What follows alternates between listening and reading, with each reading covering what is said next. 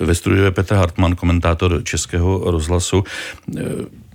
Jak na tebe působí reflexe obou politiků, jenom stručně? Eh, tak je to očekávatelné, že eh, ty názory na projev prezidenta republiky se různí. Eh, prezident republiky, bych podotkl, není premiér, takže on by neměl předkládat konkrétní řešení těch problémů, jak on sám také poznamenal v tom projevu. On by měl upozorňovat na důležitá témata, která může považovat, že jsou opomíjená a netýká se to pouze mladých lidí, ale týká se to také toho, že Česká republika vstoupí vstoupila do Evropské unie. Letos budeme oslovovat kulaté výročí a mimo jiné se zavázala k tomu, že zavede evropskou měnu, takže čeští politici by neměli vycházet vstříc tomu, že se zde vytvořila atmosféra, že spousta lidí eh, považuje to, že když zde zavedeme euro, bude konec světa, eh, tak tomu zdaleka není a čeští politici by naopak měli pracovat na tom, abychom přešli k euru samozřejmě za splnění těch podmínek a v době, kdy to bude výhodné. Ještě se vrátím k tomu, že se prezident obrátil k mladým.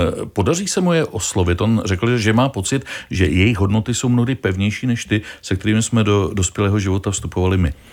Tak nevím, jestli se to prezidentovi podaří, ale mladí lidé eh, také dobře vnímají, když eh, s nimi někdo nehraje fér, když je sklame a je to spíše skutečně otázka eh, vlády nebo i opozice, aby spolu spolupracovali na tom, aby mladí lidé spatřovali perspektivu v této zemi a nepřemýšleli o tom, že by zamířili někam do zahraničí. Ostatně právě také premiér apeloval na to, aby se změnila politická kultura v této zemi, aby vláda s opozicí dokázali spolu komunikovat komunikovat takovým způsobem, aby eh, zkrátka eh, ta česká politika působila nejenom na mladé lidi, ale na, na všechny eh, tak, že je dobré ji občas sledovat a že mohou mít z toho pocit, že ti politici se snaží něco prosazovat, byť ty názory jejich se velmi různí a byť je logické, že nikdy nebo většinou nemůže dojít ke schodě napříč politickým spektrem, že zkrátka každá strana má